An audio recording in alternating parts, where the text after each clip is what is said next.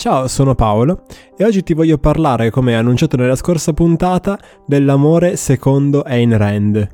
Si tratta di una prospettiva particolarissima che per quanto estrema, eh, secondo me merita di essere presa in considerazione, ma forse prima è il caso di dire un attimo chi è Ayn Rand, perché non tutti magari la conoscono e neanche io fino a qualche mese fa sapevo chi fosse. Dunque, Ayn Rand è una filosofa scrittrice russa, nasce in Russia, ma si, si trasferisce giovanissima in America, intuendo più o meno che cosa stesse succedendo nel suo paese natale, ossia la creazione dell'URSS, dell'Unione Sovietica, e diventa, eh, da adulta, una grande sostenitrice di tutto ciò che riguarda il capitalismo, il libero mercato e l'individualismo, trovando negli Stati Uniti un terreno fertile per le sue idee che vengono decisamente apprezzate. Di Ayn Rand si ricordano soprattutto i romanzi, in particolare La Fonte Meravigliosa e eh, La Rivolta di Atlante, che in italiano è stampata come una trilogia. I romanzi sono particolarmente interessanti per vedere come i suoi personaggi si comportano in situazioni, diciamo, reali. Protagonisti caratterizzati dalla volontà di realizzare se stessi, dalla fiducia nelle, nelle proprie capacità e del grandissimo amore per la vita, per l'esistenza. Ed i suoi protagonisti, i suoi personaggi si innamorano. E dunque, per Ayn Rand l'amore è innanzitutto qualche cosa di selettivo. Non esiste, secondo la Rand, un amore incondizionato, dato a tutti in maniera indiscriminata. Non ami, dice la Rand in un'intervista che magari vi lascio sotto in descrizione, senza una causa, senza un motivo specifico non ami l'altro nonostante i suoi difetti, lo ami per le sue qualità, per ciò che di più elevato, che di più importante vi è in lui. Lo ami perché lo ammiri, perché comprendi il suo modo di vivere e gli dai valore, perché quando lo guardi sei orgoglioso della persona che hai scelto e dalla quale hai dato il privilegio di accompagnarti in questa parte della tua vita. Ami una persona per il piacere che la sua compagnia eh, comporta, per l'estremo godimento che deriva dallo stare con lei, per il valore aggiunto che questa porta alla tua vita. Ed è per questo che secondo Ayn Rand l'amore è qualcosa di estremamente egoistico, di riservato alle poche, se non pochissime, persone che incontri che meritano il tuo rispetto e la tua ammirazione. Concesso perché la persona in questione contribuisce alla tua felicità personale. Eh, dice Ayn Rand, prova ad esempio, a fare l'amore non per te stesso, ma per l'altra persona. Prova a farlo per carità. A dire all'altra persona qualcosa come Cara, non lo faccio per me, non ne traggo alcun piacere, lo faccio solo per il tuo benessere, per la tua felicità. Come vedi è un atto totalmente disinteressato, un atto totalmente altruistico. Potresti provare a fare una cosa del genere, ma come minimo verresti sbattuto fuori a calci e probabilmente ha ragione, perché questo è un esempio perfetto di come tu possa arrivare all'altro solo se sei alla ricerca del tuo godimento, del tuo piacere personale, della tua felicità, solo se tu lo stai facendo per te stesso. È un esempio perfetto di come sia impossibile fare qualcosa di buono quando lo faccio per l'altro. E su questo c'è poco da discutere. È solo attraverso il mio godimento che posso davvero arrivare al mio partner. Un altro aspetto fondamentale dell'amore secondo Ayn Rand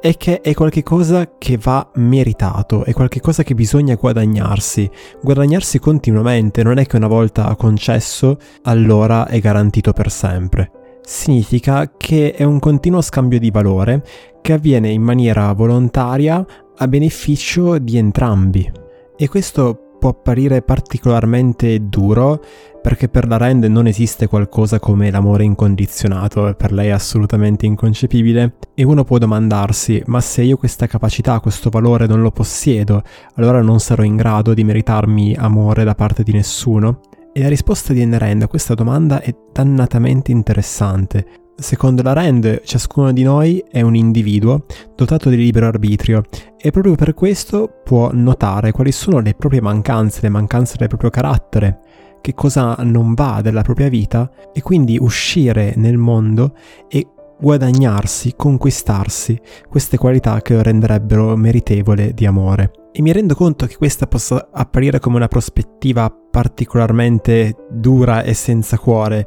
ma se penso anche alla mia esperienza di vita, di persona che è stata obesa e, ed estremamente timida per la maggior parte della sua vita, e penso di aver fatto un episodio a riguardo, forse il primo. Ecco, da persona che è stata per tantissimo bombardata da messaggi come non ti preoccupare, vai bene così come sei, da una parte, e che dall'altra vedeva però i suoi desideri frustrati perché questa cosa del va bene così come sei, se vera, lo è solo in parte, forse in minima parte.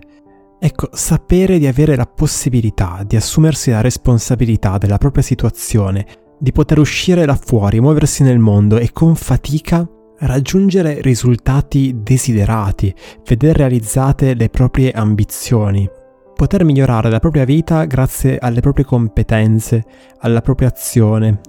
alla propria intelligenza, sapere di avere la possibilità di poter provare a fare tutto questo è, o almeno lo è per me, una prospettiva incredibilmente motivante, una prospettiva che ti dà potere, al contrario della passività indotta da atteggiamenti del tipo vado bene così come sono, in fondo questo è il mio carattere e non potrebbe essere diversamente, che è un atteggiamento nichilistico e vittimistico, mascherato da compassione. Un ultimo aspetto è che per Ayn Rand l'amore è il riconoscimento in un'altra persona di quei valori e di quelle virtù che ho prima scelto per me stesso, che ho prima imparato a notare in me. E questo significa che innanzitutto io devo avere stima di me stesso, devo sapere qual è il mio valore, conoscermi quel tanto che basta da sapere che cos'è importante per me, che cos'è buono per me. E poi l'idea che l'amore per Ayn Rand non è cieco, non è di nuovo incondizionato. E questo significa, idealmente ovviamente, un amore privo di drammi, in cui io mi attengo ai fatti per capire se una persona è buona o meno per me, in cui non sono disposto a cedere tempo, energie e sforzi a qualcheduno che non contribuisce alla mia felicità, a qualcheduno che mi fa dannare l'anima, a qualcheduno che non ha nulla che io ammiri e che soprattutto non è in grado di vedermi per le cose che sono importanti per me. Mi vengono in mente quelle coppie eh, che quando chiedi a uno dei due ma cosa ti piace dell'altro, eh, ti risponde in maniera vaga qualcosa come mi fa stare bene. Ed è una risposta che io personalmente troverei offensiva, cioè tu di tutta la mia personalità, di chi sono io, di cosa è importante per me, dei miei valori, delle mie capacità, l'unica cosa che sai dire è che ti faccio stare bene, ma vai a quel paese. E questa vaghezza nel rispondere prontamente a una domanda che dovrebbe essere facile è un enorme campanello d'allarme, anche secondo ad esempio la psicologa Meg Jay, che suggerisce appunto di cercare una compatibilità che sia effettiva, basata su dati reali, su fatti reali, in modo da evitare di perdere tempo, o meglio, meglio di perdere meno tempo possibile eh, in relazioni quando si ha un'età in cui è ancora possibile sperimentare e cercare di capire attraverso l'esperienza che cosa è buono per se stessi. Questo ragazzi era l'amore secondo In Rand, una prospettiva sicuramente particolare in cui la ricerca della mia felicità è ciò che mi spinge e i miei valori e le mie virtù ed il loro riconoscimento nell'altro il mezzo per il suo raggiungimento. Una prospettiva in cui non vi è nulla di male nell'essere egoisti, in cui non vi è un senso di colpa per la propria capacità di essere felici. Questo ragazzi era l'episodio di oggi, fatemi sapere cosa ne pensate, se vi è piaciuto condividetelo che è sempre il modo migliore per aiutare questa mia attività, noi ci sentiamo alla prossima puntata e buon proseguimento!